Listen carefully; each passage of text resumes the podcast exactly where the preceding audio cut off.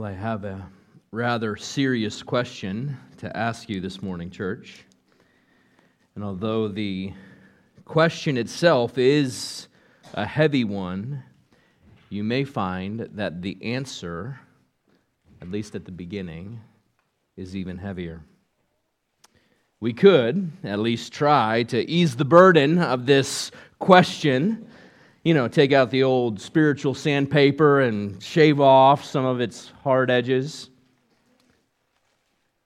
And although many in our day have attempted to remove the sting of what we're about to read, I am convinced that to do that would be pastoral malpractice.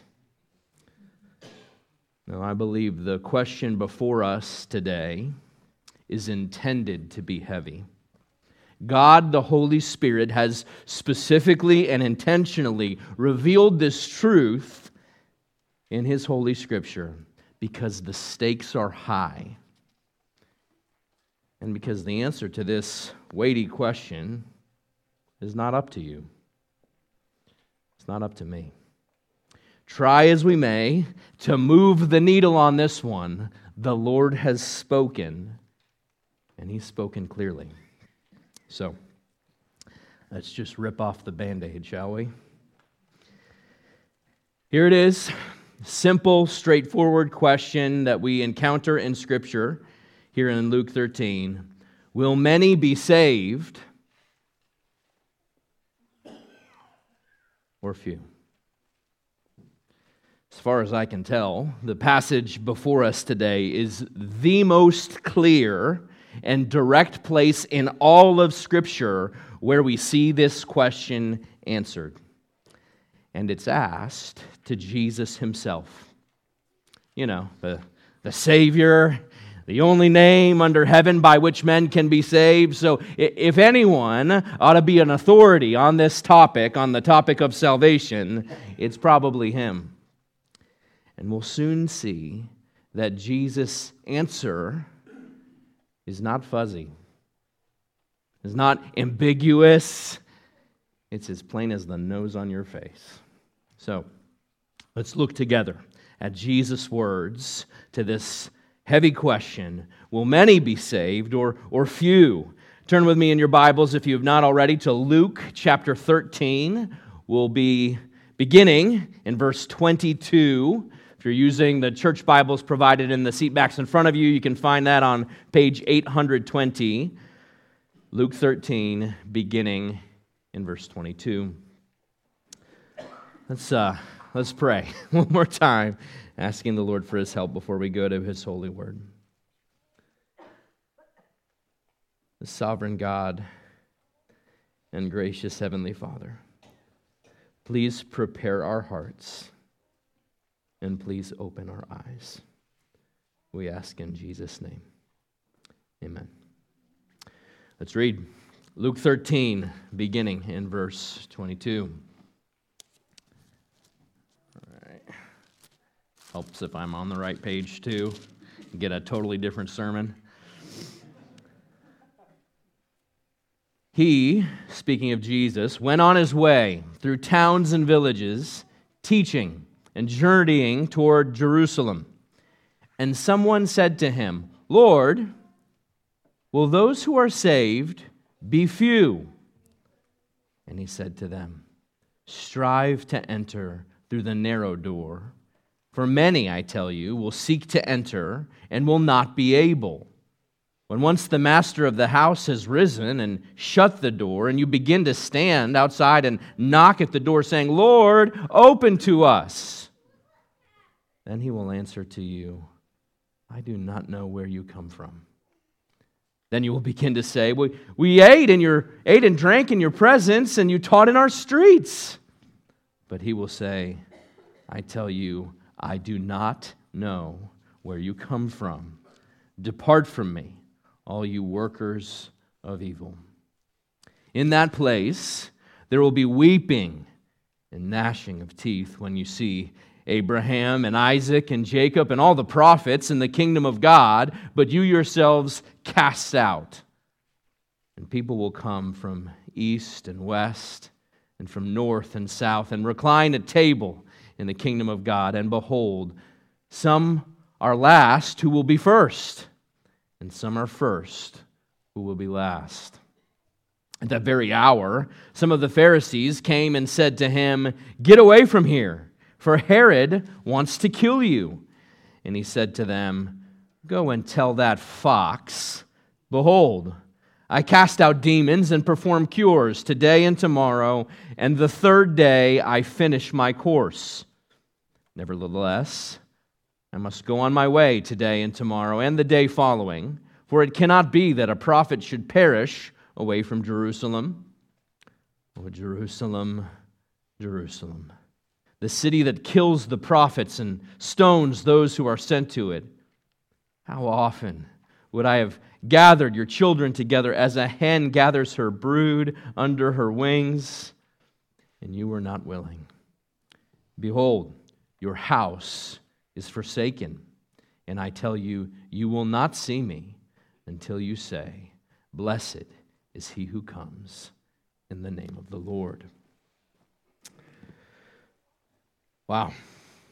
Sobering words, right? Sobering and straightforward. Someone approaches Jesus and asks point blank, How many people are going to be saved, Jesus? In the end, are most people destined for heaven or for hell? Now, you'd get quite a range of answers if you asked that question to a random assortment of people out on the street. You may get no answers on the street on a day like today. But we're not interested in most people's answers, are we? We're interested in Jesus' answer. We're interested in the truth. And you remember what Jesus said before he went to the cross to purchase salvation.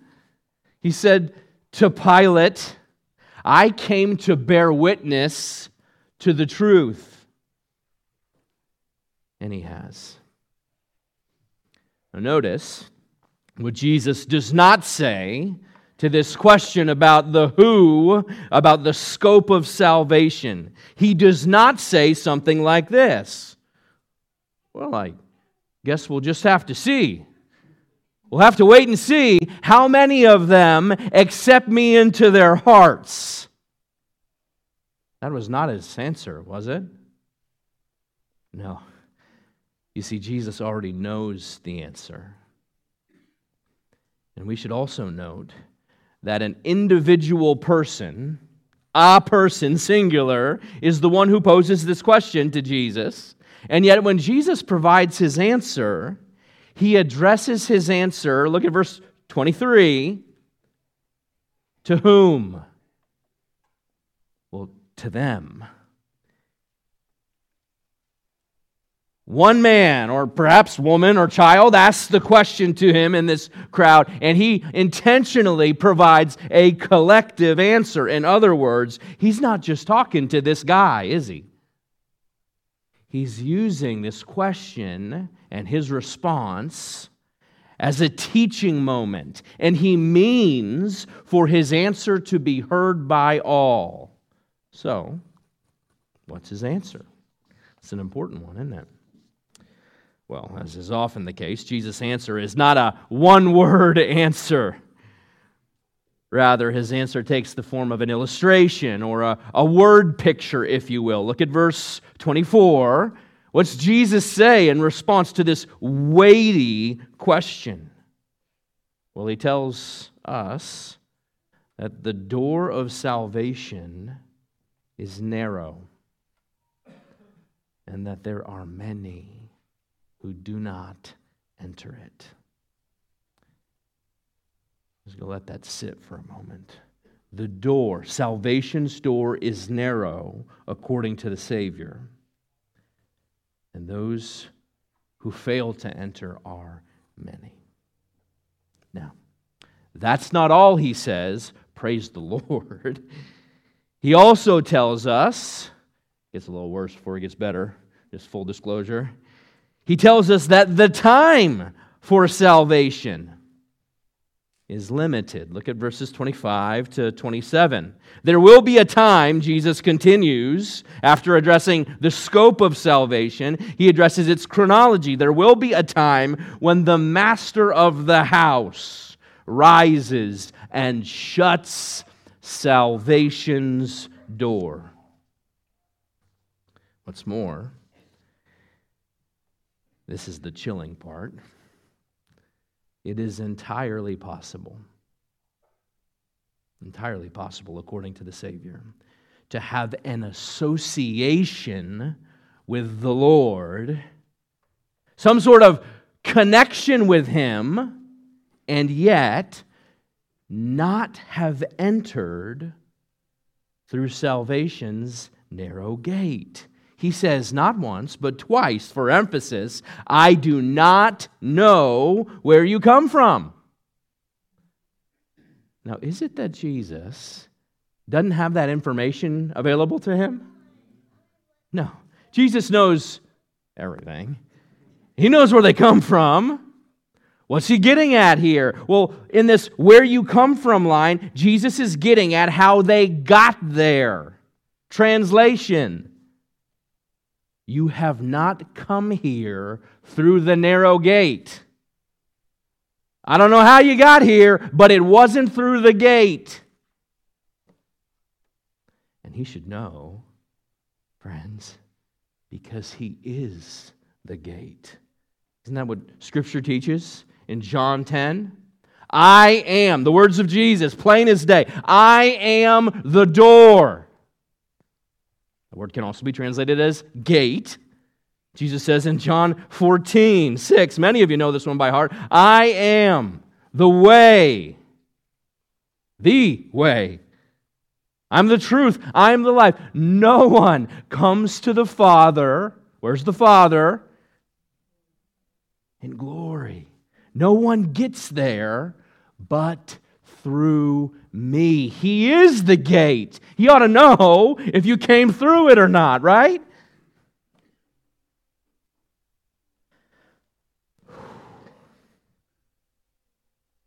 And what Jesus does next, after we're reeling from this information about the scope of salvation, about the chronology of salvation,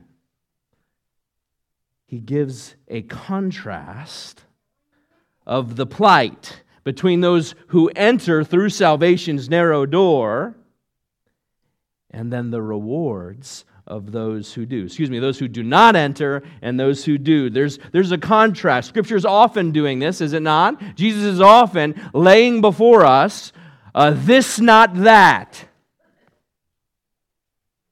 And so he makes a clear contrast here between those destined for eternal bliss, those who've entered through this door, this narrow door, and those who have not. Note, by the way, nearly all that we have, all the information that we have right now about hell,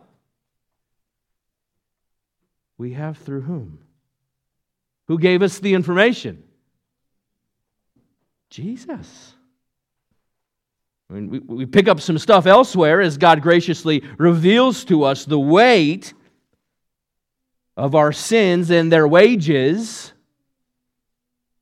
But it's the Savior who gives us most of the information that we know about hell. He tells us in verse 28 it's a place where there will be weeping and gnashing of teeth. Now, don't let that fall upon deaf ears as if it's just poetry. Weeping, Jesus says, characterizes those who don't enter this narrow gate. Weeping is lament, it's when you're overcome by grief and sadness. This is eternal weeping. What's gnashing of teeth? Well, it's more than just general grief, when you're gnashing your teeth, it's because you're writhing in pain, right? Or because you're so angry. You're so filled with venom or hatred or something, that you're having a physical reaction to it. Hell is not merely generic emotional sadness. It also includes, according to the Savior, real physical pain. By the way, I didn't pick this passage. We're just reading through Luke. This is one, by the way, Friendship Community Church, this is why we do this. I, Benjamin and I don't sit down on a Monday morning saying, Where are we going today, guys? The Bible forces us to talk not about our theological hobby horses, but about the truths that God sees necessary and sufficient for you and for me to grow up into godliness. I've been nervous about this sermon all week long. this isn't what I picked, this is what Jesus picked to reveal to you weeping, verse 28, and gnashing of teeth. And, and look at this next thing that Jesus reveals to us. There is somehow about hell a clear awareness of those in it, of their terrible punishment, compared to those in the glories of heaven. Again, I'm, I'm just going to read you verse 28. You following? In that place, what place? The place where there's weeping and gnashing of teeth. In that place, well, there will be weeping and gnashing of teeth. I guess that's obvious. Then he continues when you see Abraham and Isaac and Jacob and all the prophets in the kingdom of God, but you yourselves cast out. It's more than just that you're weeping and gnashing your teeth, it's that you are able to comprehend. You are cognitively aware that though you are in this eternally desperate and terrible state, there is a heaven and a gracious God there rewarding his own in eternal bliss. Ah. By the way, we see the same truth, don't we, in a parable that Jesus tells about the rich man and Lazarus. The rich man, nameless rich man, important as though he was on earth, is able to see that wretched, poor Lazarus up in heaven and he's appealing to him to do anything about his plight. Send him just to, to, to take a drip of water to soothe my tongue. Abraham's answer no can do. There is an eternal chasm that has been fixed. This is what we call in the world of theology conscious torment. Those who are separated from Christ and who pay for their own sins rather than Jesus paying for them on the cross will endure a hell of eternal conscious torment. Jesus teaches this. The Savior teaches this. There is no such thing as resting in peace outside of Christ. There is no such thing as fading into oblivion. These are the words of Christ. This stark and chilling reality, then, is contrasted with what Jesus calls the kingdom of God. Now, we could spend some time on this. I'm going to resist the urge. We're going to have some self control this morning. Jesus talks a whole lot about the kingdom of God, doesn't he? And what does he liken the kingdom of God to here? It's synonymous. He's using it synonymously with eternal life. Eternal life. He proceeds to tell us who's going to be there. He said that the door is narrow. So, who's entered this narrow door? Who has salvation available through the door himself? Christ and Christ alone. Well, we find some expected figures there, to be sure. Who's there? Well, we see the patriarchs. Abraham, the man of faith, and Isaac and Jacob and the prophets. I don't know about you. After I read a passage like this, I, I start to question and really wrestle. Well, so then, if the door is that narrow, and we see for sure the the heavyweights of the faith, if you will, the prophets and the patriarchs there, then is heaven perhaps reserved for just a few spiritually elite? Is it for the titans of faithfulness and piety? Now, just keep reading. Jesus is about to remove some eternal tension in verse 29. Note that also in the kingdom of God, in eternal, in eternal life, in that domain, there will be some unexpected characters there, won't there? At least according to the stuffy Gentile hating Jews.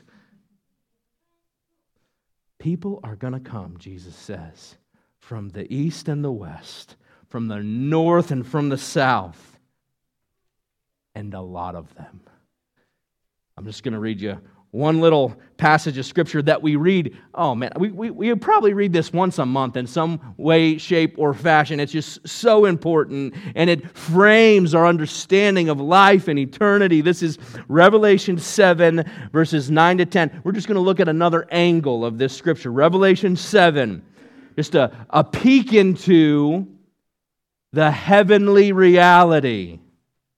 After this, the Apostle John writes, under the inspiration of the Holy Spirit, After this I looked, and behold, a great multitude that no one could number.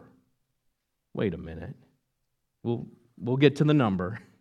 A great multitude, he said, that no one could number from every nation, from all tribes and peoples and languages, standing before the throne and before the Lamb, clothed in white robes, with palm branches in their hands, crying out with a loud voice Salvation belongs to our God who sits on the throne and to the Lamb.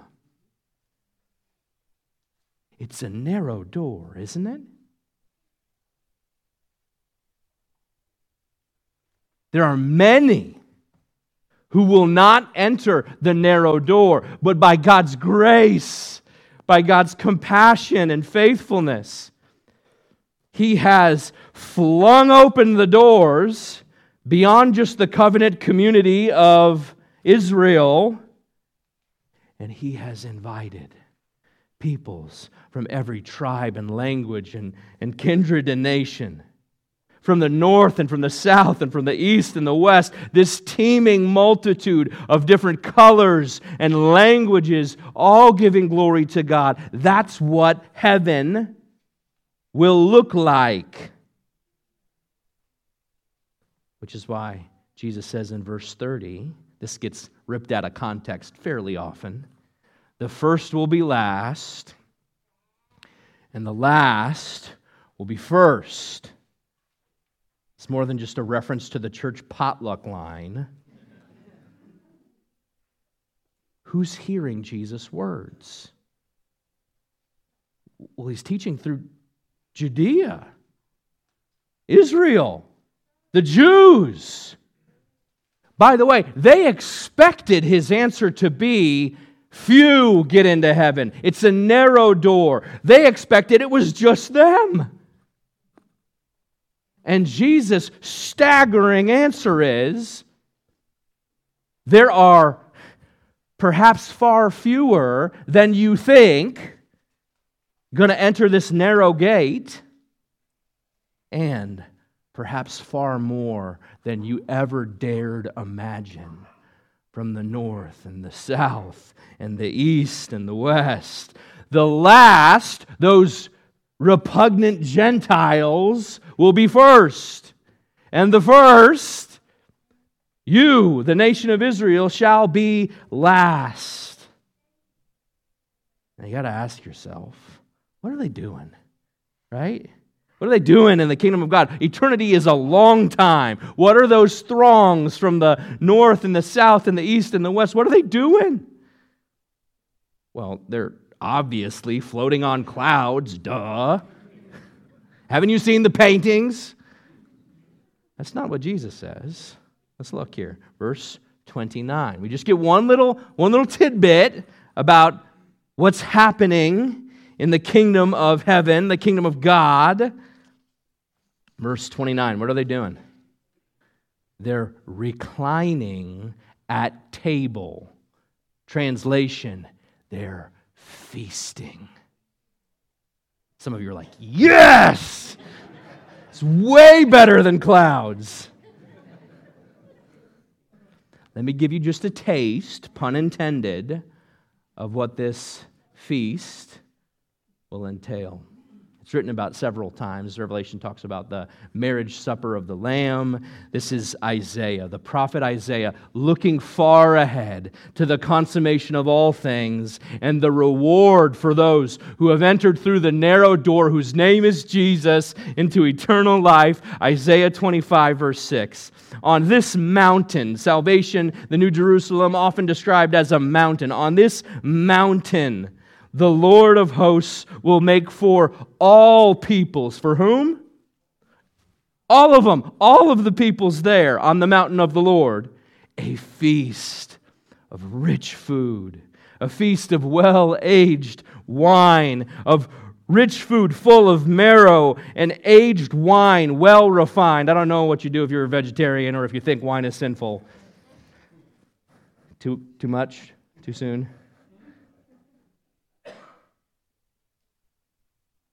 It's a feast. It's a, it's a glorious supper. We're sitting, reclining at the very table of God, sharing in His love and joy and bounty and goodness. Now, consider for a moment as we turn ourselves back to the text here in Luke 13 from Isaiah. Consider how shocking Jesus' words must have come across to those within an earshot of his voice. He's talking about weeping and gnashing of teeth. He's talking about being shut out, being excluded from eternal life. This is, whew, this is heavy. And some of these many who are shut out that he's referring to are right there, standing in front of him. Note their response. Come on, Lord. How could you possibly not know us? Isn't that what they said? We ate with you. We were there when you were teaching in our streets. God, if anyone should be included, it should be us. And isn't this precisely Jesus' hard to swallow point? Some of the many friends who are being cast into an eternal hell of conscious torment actually think this is so sad. They think they're fine.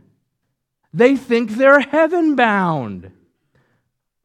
Look at their words. First, they're calling him Lord. Right? Lord, they say to him. They're familiar with his teaching, they've spent time in his presence. Isn't this the same sobering truth that Shannon read to us just a moment ago from Matthew chapter 7? By the way, this is how Jesus ends his Sermon on the Mount. Knockout punch. This is one of the scariest realities, church, that I can think of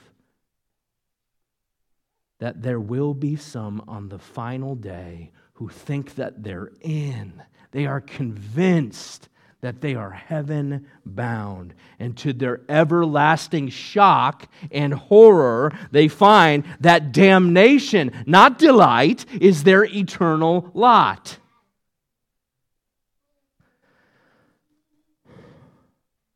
Now, in a place like southwestern Pennsylvania, we need to hear this, don't we? Most of us here grew up going to church of some sort. Most of us here have a framework for the God of the Bible and may even say that we believe that He exists. Yeah, I believe that Jesus did the thing. You know, that thing on the cross? Yeah, I'm, I believe that. According to the mouth of the Savior himself, there will be many, not a few, not a handful, many who arrive to eternity's gates thinking they're in and they're not. I just, there, I don't, I cannot conjure up a more frightening reality. So I'm going to invite you, church, to consider Jesus' words here and his question, this question before us very seriously. Is a question I've been asking myself with all seriousness throughout the week. I think we're meant to ask this question Could this be me? not a small little sliver, not a side demographic outside the bell curve. Jesus says, Many, many will say to me on that day, Lord, calling him Lord. I never knew you. I mean, come on if some of the people who had gathered to hear Jesus teaching right then and there were in that category, then perhaps it's possible that this could be true of some of the people who gathered to hear Jesus teaching in church today. Consider for a moment the kind of people that Jesus includes in this passage and in the parallel passage that Shannon read and in others. They're calling him Lord. Matthew 7 says, Lord, we prophesied in your name. You done that lately?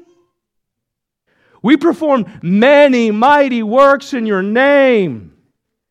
There was a church doing that here in Washington, you couldn't beat people away from the doors if anyone's good, surely it's those folks prophesying, performing miracles in the name of Jesus, calling him Lord. What gives? Jesus says, I never knew you. This gives me pause. I hope, I hope it gives you pause. As I consider the, the people that Jesus is encountering, the religious leaders who so very often hear Jesus' words, see evidence of Jesus' divinity and miracles. Got a head full of Bible knowledge and the, the letters after their name to prove it. Synagogue leaders and Pharisees and Sadducees and the in of the religious theological crowd. As a pastor, I need to take this passage very seriously. I've been asking myself, I hope what you're asking now, could this be me? Now, some of you here in the room have perhaps been conditioned to disdain that question. Some of you, maybe very politely now and internally, flying a little flag at me. Some of you have a theological objection to that question. You say, now, wait a minute, Zeb.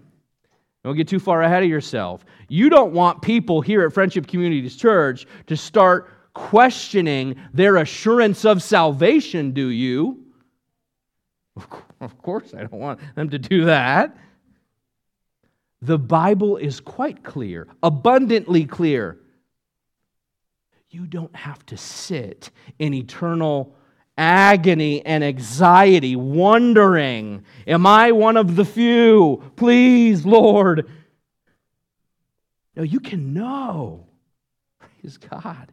You can know that you know that you know. And this is not the point of Jesus' sermon here in Luke 13. So we're not going to dive into all that. But if you need to hear this, I'm going to give you some resources. They're Bible resources because that's the truth. Three places where you can go if you're struggling as a follower of Jesus to reconcile your own assurance of salvation. How do I know? The stakes are so high. How do I know that I'm in, that I've entered through the narrow door? Good question. That's why the Bible talks about it so much. First one, read the book of First John. Like the whole thing, it's not very long, five chapters. Read the book of First John. Friends, the book of First John was written to give you assurance of your salvation in Jesus. That's the whole point of the book. How you know that's it? Because the book says so. 1 John 5 13. I write these things to you, says the Apostle John, who believe in the name of the Son of God, that you may know that you have eternal life. Can you know? Apparently, John thinks so. And the Holy Spirit, who carried him along as he wrote that statement and his book, thinks so. If you're struggling with assurance of salvation, read 1 John. Read John 10. That's another good one. No one can snatch you from his hand, Jesus' hand, or from his Father's hand. He's got quite a grip. I love that passage. Read Romans 8. Those three. There's a lot of other places you could go, but if you're, if you're wrestling with assurance of salvation, I am not presuming to get you questioning those who are firmly standing upon Christ and Christ alone as their, as their only hope of heaven, your assurance of salvation. All I'm doing is asking the question that Jesus is answering. Some of you, perhaps a bigger group of you, may have an emotional objection to what I'm presuming to do this morning. Zeb, what a mean thing to do. This is real. People really feel this. To get people questioning their salvation. I mean, come on. I, I struggle with this anyway. This keeps me up at night. Why would you get me questioning this? Jesus did it. I'm not trying to be funny. The stakes are high, and forgive me, but if you are wrestling with sleep at night because you don't know if you're going to heaven or to hell for all eternity, then maybe what you need that night is not a good night's rest, but maybe you need to wrestle through this. This is a very big deal. And it's the kindness of God that leads you to repentance. It's the grace of God. It's the gracious warning of Jesus that says, Do you know what this weeping and gnashing of teeth will be like? You don't have to do it.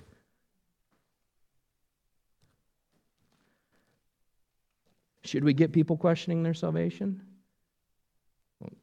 2 Corinthians 13 says yes. 2 Corinthians 13, 5. Examine yourselves to see whether you are in the faith. Test yourselves. There it is. Or do you not realize this about yourselves, that Christ Jesus is in you, unless indeed you fail to meet the test? There is no more important question. There is no higher test than this one have I entered through the narrow door? Do I belong to Jesus? Now, this leads us, I think, to some very practical applications. What, what, what do we do as we're wrestling through these questions? Well, I love that I really don't have to ask that question and think hard about the answer in this passage because Jesus just gives it to us like a layup here. Straight up, verse 24 what does he tell his listeners to do when it comes to this narrow door? Verse 24 strive. That's the imperative, that's the verb, that's the command. Strive to enter through the narrow door. The Greek word here, the, the word used here in Luke 13 is a word that can also be translated as intense exertion. It's a word, excuse me, it's a word that was often used um, for athletes training for competition. Intensely exert yourself. Strive, Jesus says, to enter through this narrow door. In fact, this same root word from the Greek here is the basis for our English word today agonize. Agonize over this if you must. Strive. Intensely exert yourself. What, what, what's all this sweat for, Jesus? Why are we trying so hard? You've got to, friend, you must find this door and go through it. Now, please don't misunderstand me. It can be easy to do this. Eternal life is not, it is not a matter of how much striving, how much agonizing or effort extending that you do. The Bible is clear over and over and over again, without, without a shadow of a doubt, that no one can be saved. No one enters heaven by virtue of their own efforts. So, what Jesus is not saying is the more you strive, the more points you earn with God, and when you earn enough, heaven. Er, that is not Christianity. Jesus is saying the only ones who enter heaven are the ones who go through the narrow door. So, you better find that door. Strive, labor, yearn, pray. Have you entered the through the narrow door? Are you sure that when you draw your last breath, that weeping and gnashing of teeth is not the wages that your life has yielded, but that because Christ died and rose again, and because you came through him for salvation, Christ and Christ alone is the only way that we get saved. But, but we've gone too far if we say, we just should sit back and wait for it to happen. No, work. Are you not sure? Get after it. Pray, read, yearn, talk to a trusted loved one. Uh, uh, the pastors, the elders here would love nothing more to have conversations with you about some of these things that you might potentially be wrestling through. Strive to enter through that door. Now, for the sake of time, I'm going to skip over one more objection. Uh, we'll, we'll undoubtedly get to it later. It's the objection about why the Christian faith is so narrow. You ever had that objection lobbed at you? So, jeez, Christian, so narrow minded. All the thousands of people, excuse me, all the thousands of faiths, all the billions of people in the world, what makes you think so smug. What makes you think that you have the right one? It's a big question. It's an important question. Simple answer is because Jesus, the only way to get to heaven, says that he's it. We believe that. We do believe that the way is narrow. That means you got to take the narrow minded label and wear it. Be gracious about it. Jesus was the one who called the door narrow. He's the one who said, I'm the door. No one gets in but comes through me. If you were in a house that was burning and you were doomed to be consumed by fire, and a fireman broke through the wall and said, Quick, we got to get out of here. Come this way. How preposterous would it be for that person in that burning building to say? A little narrow minded of you, don't you think? There's only one way for me to get out of this burning building. What if I want to go this way? It doesn't work that way, does it, friends? We're talking about humanity careening off the cliff that they have justly deserved. and a gracious God saying, There's one way out, and I'm it, and I died to give it to you. Come.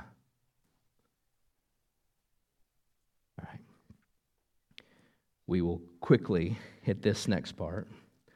I hope these words, because Jesus said them and meant them, I hope that these words have sobered your soul this morning. They're intended to, and yet, if you're sitting here trembling at the terrible reality that awaits a sinful world that's in rebellion to his Maker, please don't shut your eyes and ears to the compassion that Jesus has superimposed over all of this. It's hard, it's true. And Jesus, over and above it all, gives you haven't heard the full message from Jesus in Luke 13 if you stop with the stark reality that most of our rebellious race will eventually get hell because it's what their sins justly deserve. It's true, but that's not why Jesus is here in Luke 13, is it? Jesus didn't set aside his glory from heaven to come down and sneer at a bunch of doomed sinners so as to say, Ha! Stinks to be you guys. Most of y'all are going to burn in hell. It's not why he's here, is it? I'm wondering, dear friends, if you noticed what the Bible told you so easy to miss. Right before Jesus answers this very important question. We skipped over it on purpose. I want, I want you to, to feel the tension, and then I want you to see what Jesus is doing to relieve the tension. What's verse 22 say? He, Jesus, went on his way through towns and villages, teaching and journeying toward Jerusalem. Okay, Big deal. Jesus is teaching through Israel, headed to Jerusalem, answers some really hard questions. This is a very big deal. Where's Jesus going? He's going to Jerusalem. Do you know what he intends to do in Jerusalem? He's going to Jerusalem to die. He's going to Jerusalem to die on purpose. You remember what Jesus said? Predicting his, his death in advance. I'm going to Jerusalem. They're going to crucify me. I'm going to rise on the third day. He told it before it happened. You remember what the angel said before Jesus was even born to, on the earth? You will call his name Jesus, for he will save his people from their sins. Remember what Jesus pronounced in Luke 9, 9 51? This was a few chapters back. When the days drew near for him to be taken up, he set his face to go to Jerusalem. He says here plainly at the end of uh, Luke 13 no one dies sent by God but at Jerusalem. Now, he wasn't trying to say there's never been a martyr who hasn't died in Jerusalem. What Jesus is saying is, this is the, the holy city, the place where the temple is. This is supposed to be the bastion of truth and faithfulness. And I'm going to this place, like many God has sent before me, and I'm going to die. You're going to kill me there. The only sinless human to ever live. I want you to see then the grace that is just bracketed through Jesus' hard and heavy teaching about hell. You better go through the only door, the only portal to heaven, the, the portal of Jesus. But before he says that, we see he's going to the cross to purchase that path. And then without clearing his throat. Verse 31 tells us, at that very hour, when the Pharisees come, And, and they tell him, hey, Herod's after you, man. Now, it kind of makes you wonder. The Pharisees have not really been a big fans of Jesus up to this point. Do they really have his best interest in mind? Maybe they're in cahoots with him. We don't really know for sure. But Jesus' answer to them is what? Go and tell, this is so fun. Go and tell that fox. Go tell him. He just killed John the Baptist. This is a pretty powerful guy. Jesus is not scared. Go and tell that fox. I'm doing my work. I'm bringing the kingdom. I'm casting out demons. I'm performing cures today, tomorrow, the third day. Man alive, there's been so much written about whether the third day is a reference to Jesus' resurrection from the grave or whether he's just talking about, yeah, Herod, I'm getting to it. Won't be long, and then I'll, I'll be out of your jurisdiction. Don't worry about it. We, we won't get into that now. But he gets to the point where he laments out loud. He says it twice when you say a name twice in the Bible, that's uh, meant to uh, be a term or a, a pattern of endearment. Jerusalem, Jerusalem, his heart is breaking for his beloved. How many times, how many times have I yearned, have I longed to gather you together under the wings of my protection? So notice, this teaching about hell that might keep you up at night is bracketed. It's bookended before and after with Jesus going to Jerusalem to take the penalty to be the door by which eternal life can be seized. He's weeping, he's crying, he's yearning for Jerusalem. He'll do it again in a couple chapters in Luke 19. Jerusalem, Jerusalem. But you wouldn't. Why is the gate so wide and the road so broad that leads to destruction? They, they wouldn't. Does God choose? Oh, yeah. And so do we. In ways that we don't understand. No one gets to hell no one weeps and gnashes teeth for all eternity, but that has not chosen it for themselves. If you walk away from today in just a moment, and your conclusion as the result from hearing these words from Jesus about hell is God, you're harsh. That more would go to destruction than would go to eternal life. You have missed the point. If you walk away from today racked with worry and doubt because you're, you're just wondering, have I done enough to get through the door? You've missed the point. The whole point of the passage is that Jesus has done it. He was going to Jerusalem when he said it, and he was weeping over Jerusalem as he was walking to pay the price for your sins so you could enter through the door of his body and drink his blood and be clothed with his righteousness. Do you see? This is not a harsh God. Compassionate and gracious, slow to anger, and abounding in steadfast love and faithfulness. I have a clip that I would like to end with. I don't do this often, forgive me. Uh, it's a longer clip than normal. Um, my father forwarded this to me from a godly man, a Canadian. Some of you here will appreciate that, whose name is D.A. Carson. Uh, D.A. Carson is a um, professor of theology, has been a professor of theology at Trinity. Uh, Evangelical Divinity School. I just missed him. He retired before I, uh, I was trying to take some classes with him. I wanted to get in. But here is D.A. Carson addressing the tension of eternal punishment and the weight of God's wrath, and yet helping the people of God to come to grips with his mercy and his kindness and his grace. I can't say it better. So I'd like you just to watch and listen to D.A. Carson. Picture two Jews by the name of Smith and Brown, remarkably Jewish names.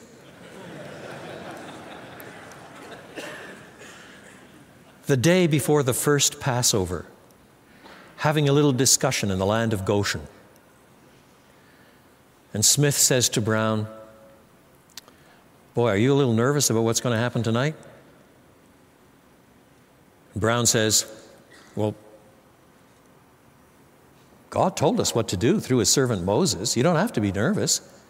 Haven't you slaughtered the, the lamb and daubed the two doorposts with blood, put blood on the lintel? Haven't you, you done that? You're all ready and packed to go? You're going to eat the, the whole Passover meal with your family? Well, of course I've done that. I'm not stupid.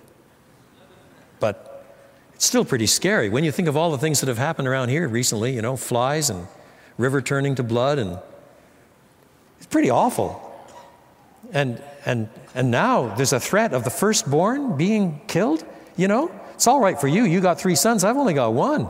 And I love my Charlie, and, and, and, and, and the angel of death is passing through tonight. You, you, you know, I, I know what, what God says, and I put the blood there, but, but it's pretty scary. I'll be glad when this night is over. And the other one responds, Bring it on. I trust the promises of God. That night, the angel of death swept through the land. Which one lost his son?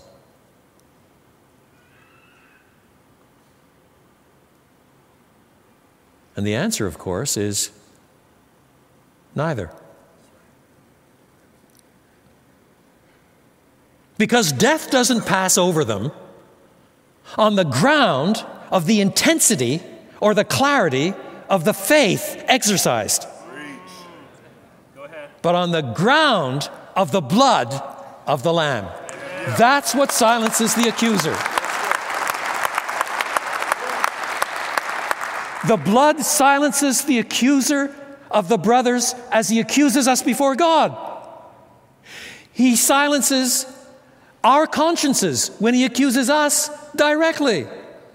How many times do we writhe in agony asking if God can ever love us enough, if God can ever care for us enough after we've done such stupid, sinful, rebellious things, after being Christians for 40 years?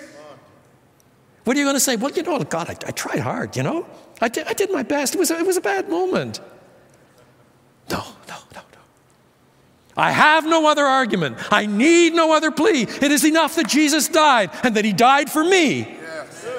We overcome him by the blood of the Lamb. There is the ground of all human assurance before God. There is the ground of our faith, not guaranteeing intensity of faith, so fickle are we, it's not the intensity of our faith, but the object of our faith that saves. They overcome him on the ground of the blood of the Lamb.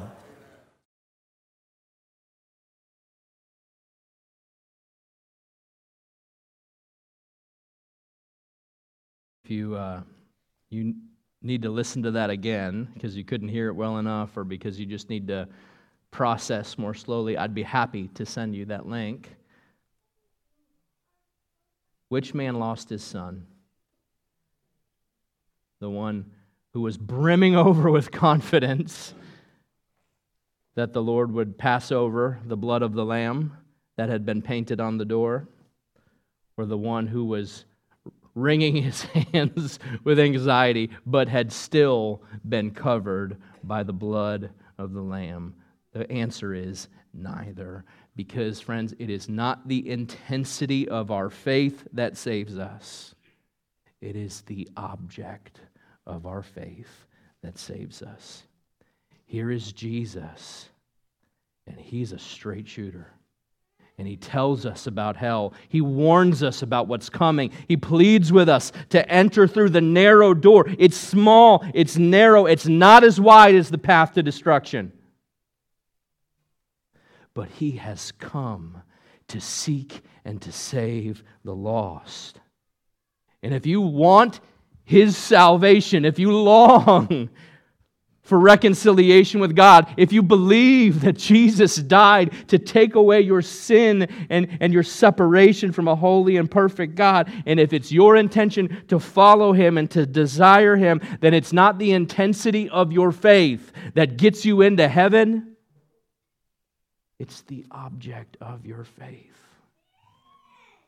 so you can rest after this chilling message from a true Savior about an eternal hell in the blessed assurance that if Jesus is your Lord, he will hold you fast. Thanks for your patience today. I'd love us to close by singing that song, He Will Hold Me Fast. Let's pray. Father, we thank you for loving us enough to tell us the truth, and tell us the truth about us, the truth about life, the truth about death, the truth about heaven and hell, the truth about who's going. Lord, and our simple plea this morning is that you would light a fire beneath us a striving fire, a yearning fire, a wholehearted desire to follow after Jesus, to, to pass through the narrow door, to be covered by the blood of the spotless Lamb. And guard us, Father, from pride or presumption. Guard us from our own self righteousness that would seek to say, because I believe it real hard, that's why I'm in. Give us the simple assurance Jesus, because you have died and risen again, that you will hold your sheep fast. Thank you, Christ, that you are the good shepherd and that you will lose none of your sheep. Not one. Thank you. We pray and praise you. And we offer up all these things in your matchless name, Jesus. Amen.